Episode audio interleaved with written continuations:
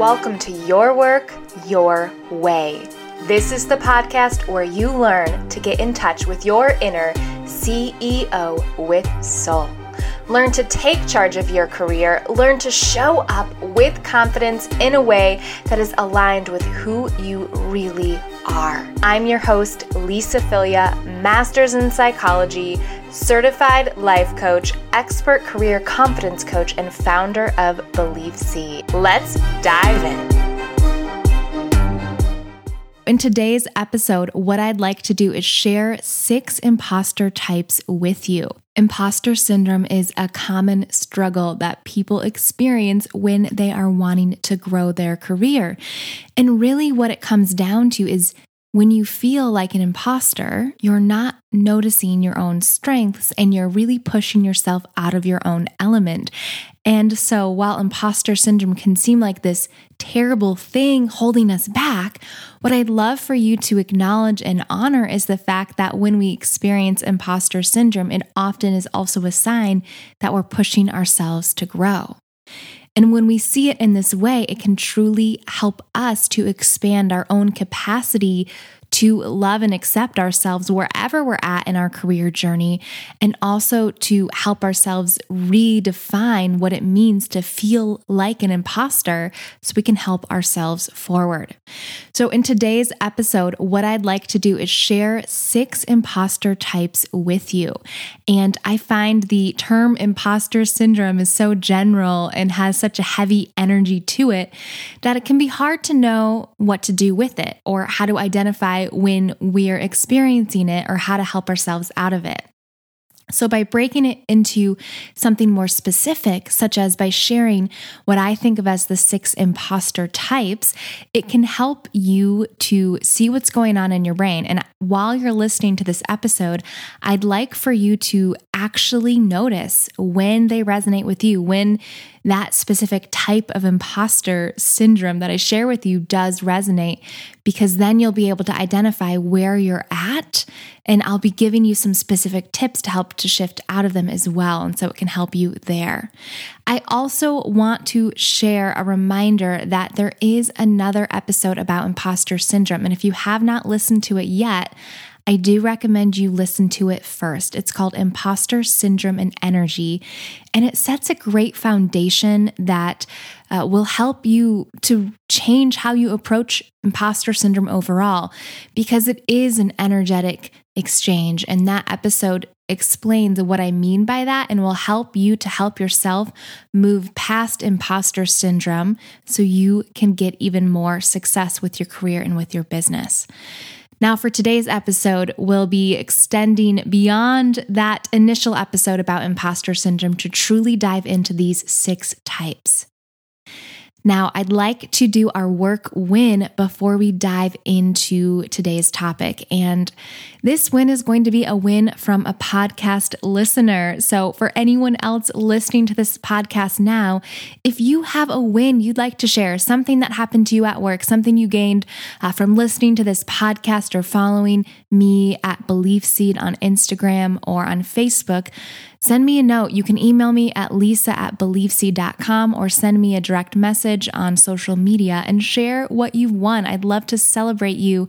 I'd love to hear what your own winning has been for your work, for your career, for your business. So send me a note. All right, now today's work win.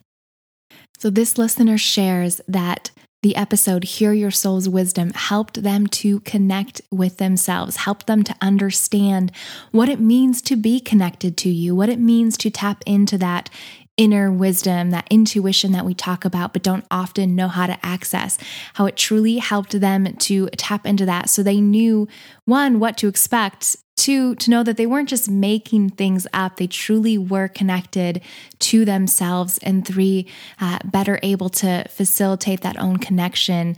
Uh, later on. So, I wanted to share that win with you because guess what? This podcast is designed to help you connect to you, and you can do that on your own. And these episodes can help you do that. And coaching with me can help you to go even deeper in that so that you can truly feel like you are hearing you, your own self, your own inner guidance, tapping into that internal authority and hearing you. So, thank you to this listener for sharing their experience with me and for anyone else out there who has a similar experience or another specific win, whether it's about work or confidence or career in general, please let me know. I'd love to get to celebrate with you. Okay, so let's get back to today's episode and go over those six types of imposter syndrome. Now, to begin with, imposter syndrome is that idea that we feel inadequate, that we're feeling like we're not up to what's coming to us, that the way people on the outside are seeing us or expecting us to be doesn't match our own feelings of our own capabilities internally. And we're often thinking that we're not as capable as others are expecting us to be or the standards that others have for us or we have for ourselves. So we feel like an imposter, like somehow we ended up in some situation for our career, for our work, and that we just don't truly cut it and that somehow we're going to be found out.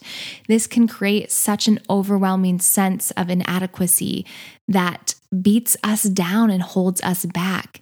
But when we think about it in this general sense, it's hard to get clear on what to do about it. And so I find it shows up in six different ways.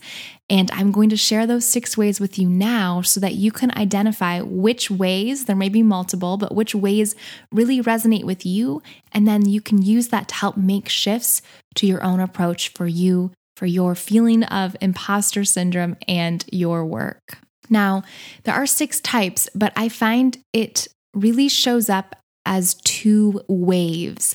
The first three types of imposter syndrome, they show up really in the beginning when you're just getting into the flow of it. And then the last three imposter types, those come in after you've had a lot of successes and the building blocks of those successes create even more of a sense of being an imposter. And so I'll share the first three with you, and then we'll go into the latter three that go even deeper into feeling like an imposter.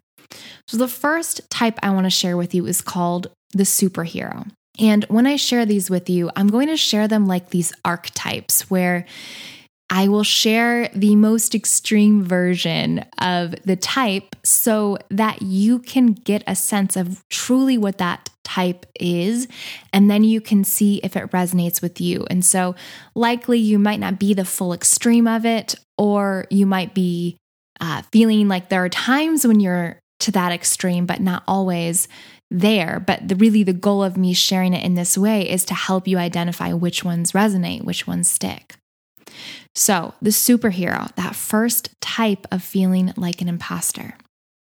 The reason I called it the superhero is because this is somebody who has incredibly high expectations of themselves, even more than they would maybe expect of somebody else. And so they show up in this superhero mentality where they think, oh, I can handle it, I can figure this out, and they continually load more and more on their plate. Now, this doesn't sound bad or very imposter like at the surface level. But what ends up happening is they approach things from this expectation. So there's pressure wound in it. It's, I should be able to handle this. I can handle this, right? It, has a, a sense of pressure to it where if they can't handle it, then they aren't all that they're cracked up to be. And then they have to take this loss of identity in terms of who they see themselves as and what they believe they're capable of. So, the superhero is somebody who just loads a ton of expectations onto themselves. They don't know how to manage their time well. They are likely working late hours and then getting up super early. The, the whole idea of burning the candle at both ends is the superhero's way, where they are continually working, continually putting time in because they believe they can handle it or that they should be able to handle it. Even though to somebody else, they might say, Hey, you can take a break, or Hey, you're under a lot of pressure. You can take a breath for yourself. The superhero would not grant themselves that same grace. They would put themselves at a higher level of expectation. But what we need to remember is we're all human. And so, for anyone who identifies with the superhero, here's how it tends to look. You'll think something like, I should be able to do this. I can handle this. I should have the ability to figure this out. And then you might feel really pressured and self critical. And from that space, you'll probably over effort. You won't say no, you'll overwork, you'll uh, even maybe ignore your own needs for rest, for time off, uh, for even just going and taking a bio break and having some food and water and going to the bathroom. You'll just keep working on. And you'll often maybe criticize yourself for it. And you don't acknowledge your effort or accomplishments either. Because you see yourself in this superhero way, or believe you should be that way, even if you don't fully think you're a superhero, you are believing you should be able to handle it. What happens is then when you do succeed and you do get your result, you don't feel any grace for it. You don't feel any sense of pleasure from it because you just think, oh, well, I should have been able to do it. So it just becomes normal, like status quo. So you're working yourself to the bone, doing these amazing feats and getting things done, and yet not acknowledging yourself for it. What ends up happening is you burn yourself out. So, for anyone who is feeling this resonates, I'd like for you to remember you are human. And I know that sounds obvious, but it's so easy to forget. And I'd like for you to consider how you would treat another human in your situation. And I'd like for you to honor the things that you're doing, the effort that you're putting in, the work that you have done. Not just in the sense of, oh, yeah, yeah, I got those things done, but truly pause and hear yourself. Notice all that you've accomplished and also remind yourself of your own humanity, of your own vulnerability, of your own failures as well. Not to say, see how much you've failed, but to say, see, it's okay that you have. There's nothing wrong for the fact that you have. So that's what I'd offer to anyone who resonates with that first imposter type. The second imposter type is called the perfectionist. And this is somebody who would believe they need to get it just right. They need to get it perfect. And oftentimes our brain doesn't say it in that way. It might, but it might say something more like, I really want to ensure that this is excellent quality. And so they make it a quality issue instead of a perfectionism issue. But what ends up happening is they're still operating from a perfectionistic standpoint. They just aren't calling it that. They're thinking it's quality. They're thinking they just are going to deliver the best of the best. And so they end up feeling very rigid. What do they do when they feel this rigidity in them? Well, they get really meticulous. They overly focus on what's going on. They get hyper focused on the details or it might even go the other way. They might feel so much rigidity about how perfect something needs to be that they don't feel like they're going to be able to achieve it to that level. And so they might not even start. So they might avoid it entirely because of all the pressure they've put on themselves. The other way this could go is they might sacrifice in other areas. So, yes, they might be perfectionistic and get this one task done, but at the consequence of all of these other responsibilities or projects that they wanted to do or were also important. So the result ends up being they'll get just the one task done as opposed to everything done.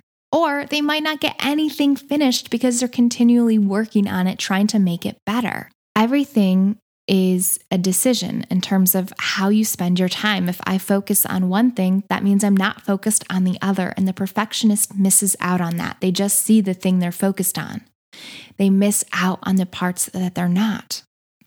This narrow mindedness can create such an intense requirement of them that they're not going to be able to sustain that level of perfectionism and they're going to be afraid that they're going to fail the next time. So, for anyone who experiences perfectionism, what I'd offer to you is to remember why are you doing the thing you're doing? Are you doing it to get it just right? Or are you doing it to get it done? Are you doing it get every detail just in place, or are you doing it so that you can share it with the world? My guess is you're doing it so that it can be completed and shared with others so they can benefit from it too. But if you're so focused on getting it just right, no one gets to benefit from it. So remind yourself of the consequence of high quality. Remind yourself of the negative outcome, the repercussions of being hyperly focused on getting that one project to perfection.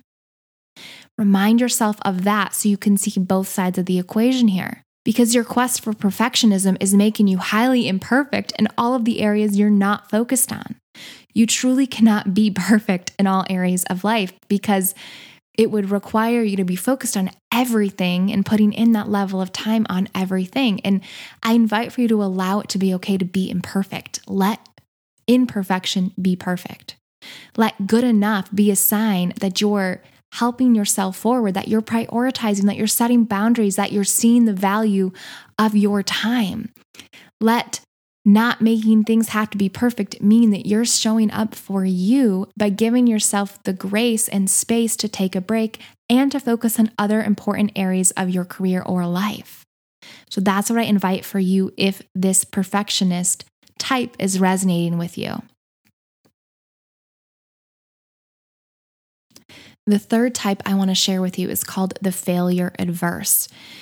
And this is the person who is well really afraid of of failing and they might not say that in that phrasing directly to themselves.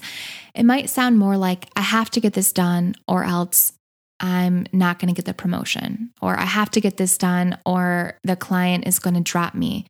I have to get this done, or my boss is going to be disappointed. I have to get this done, or I'm going to get fired.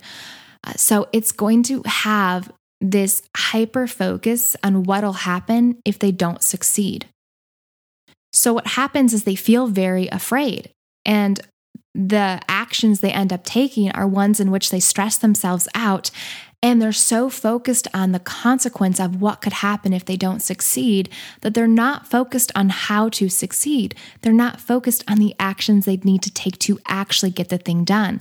They end up procrastinating through their spinning out on what could go wrong. They end up focusing on that piece as opposed to actually getting the project complete or they get it complete, but from such a state of fearfulness that they're not able to access their brilliance fully. And so it becomes a subpar result where maybe they do get it done, but they're so focused on the failure that they might actually miss out on a better way to do it, a quicker way to do it, a more impactful way to do it for themselves. What's the result? Well, they get it done, but they fail to have really balance or care for themselves because they're so focused on the problem orientation and they just don't get to feel very good. And that can lead to some emotional, psychological, and even physical repercussions because you're so focused on the failure and you're bringing yourself down so much that nothing can feel right. You don't have any sense of compassion to yourself because you're so afraid of what could go wrong. So, for anyone who resonates with this type, I'd offer for you to change your focus. Notice how things could go right. Notice what could happen for you when things go wrong, even. If you messed up, what could still be good about that? Or if you messed up, how could you use that for you? How could it not be such a big deal? How could it be okay? How can you use that failure to build your resilience and to help yourself forward? How can it actually be an asset to you, to your career, to your company?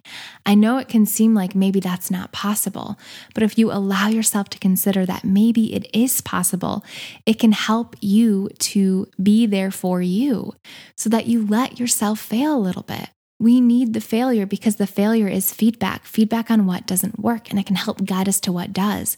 But if we're so stuck on having to get things right that we don't try, then we never get to figure out what actually will work because we haven't done anything to even see. We haven't troubleshooted at all.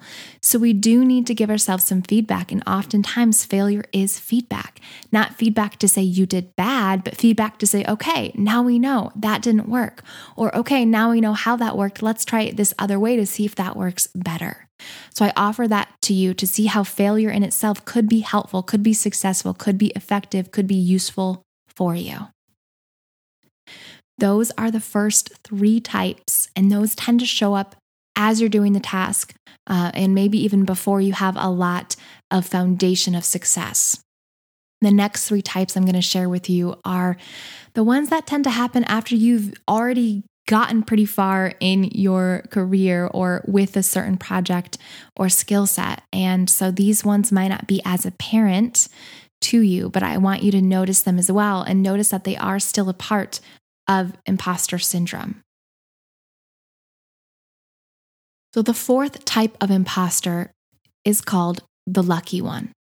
And this is the person who has been doing their work and succeeding at it.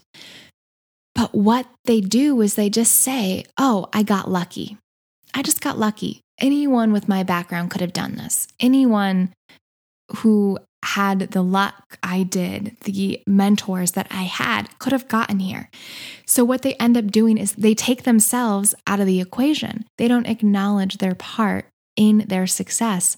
They just point the reason for the accomplishment to all the outside forces. And so they end up feeling pretty insignificant, pretty unspecial. Like it's not them, it's just all of the experiences around them. But here's the thing people can approach their experiences, their situations, their resources in such different ways. The resources don't create the result. How you use them does. How you use them comes from you, who you are, how you think, how you feel, your energetic approach to your work. So we need to acknowledge that. But when we don't acknowledge it, we end up just feeling small. And so what happens is we get more successes and yet never acknowledge our own part in it.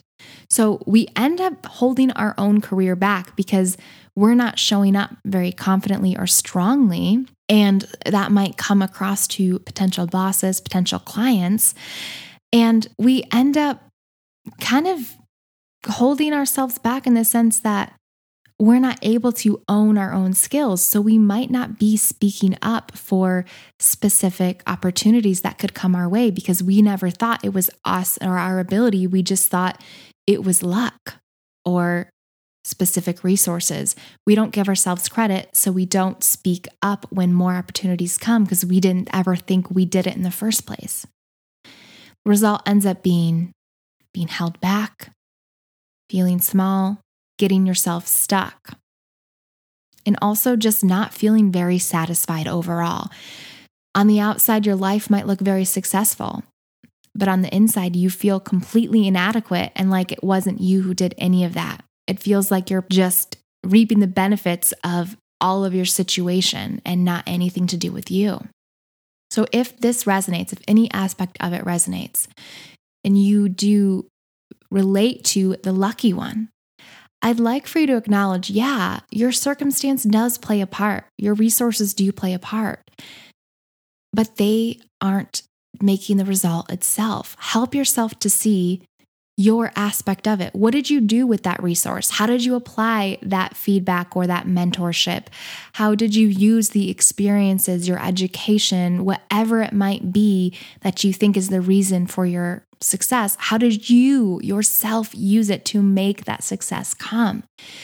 We want to draw the attention back to you, not to say that you're the reason it happened, because your brain might not believe that if you're seeing yourself as the lucky one. Instead, to see that, yes, those pieces played a part, and so did I. My part mattered too. My part was just as important.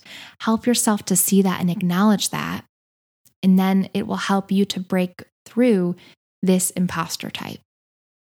The fifth type of imposter syndrome is the effort centric. And this is similar to the lucky one, but it actually takes a little bit of a different flavor. This person will have noticed their successes potentially. And what they'll say is anyone who spent the amount of time that I spent on it would have gotten those results. And I really relate to this type because I remember saying when I was a kid, I wasn't the smart one, my brother was. I was just the one who would really work hard. I had a strong work ethic. And that story sounds kind of valiant in a way, like, oh, I'm going to just, you know, power through. I'm going to get it done. It has a, a good feel to it in a way where you feel like you are just working hard, like you're really making it happen. But what it also does subconsciously, maybe without you realizing it, is it implies that you need to struggle to get success. You end up feeling like you've struggled or tired or exhausted because everything becomes a struggle because you've told yourself it was your effort that did it. You didn't acknowledge your unique strengths, your unique capabilities, the energy essence that you bring. You've just made it your effort. So, what happens is this person will continually over prepare and downplay their abilities. And what that means is they think the secret to success is preparation. So, they'll research, so they'll plan, so they're prepared, so they'll see somebody put an hour in it and tell themselves they're going to put 10. And this has worked, probably gotten them some successes. And that's what makes it so hard to break because you can see how your effort has played a part. But what you're not seeing is how it's also just you. You without the effort, without the actions, just you. And when we don't see us, we end up exhausting ourselves and burning ourselves out because there comes a point when you no longer have any more time, when you can't keep preparing because you've ran out of time. You just don't have it anymore.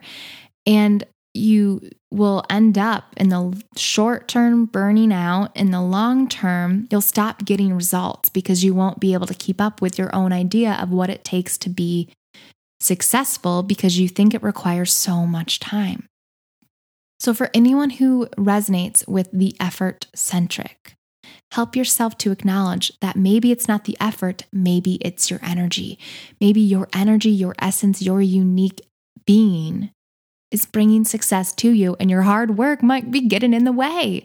What if that were the case? Play with this idea. Try working less. Give yourself a deadline for how much time you'll spend on something and make it less than what you would normally spend on it and help yourself see the fruits of your labor, not from your effort place, but from how you're approaching it.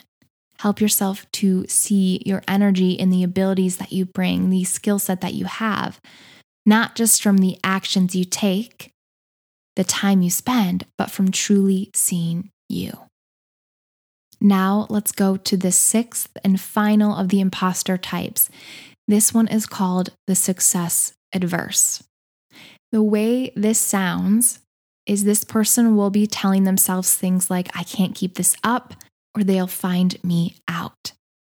This person is the one who has had success, realizes others have seen that success, and they're concerned that they're not going to be able to continue to deliver.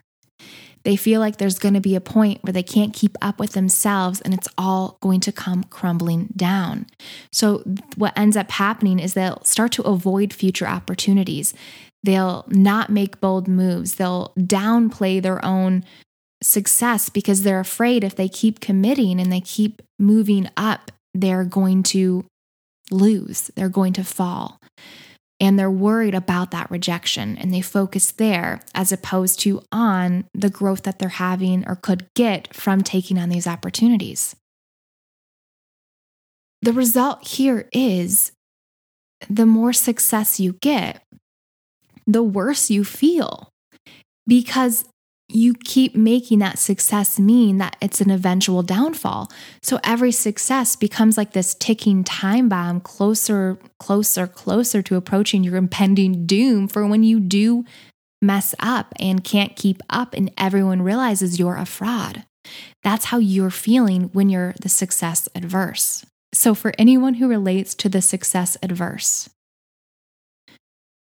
what it really takes is helping yourself see how you're holding yourself back, how you thinking you can't keep up is actually making you play small, is actually going to be your downfall.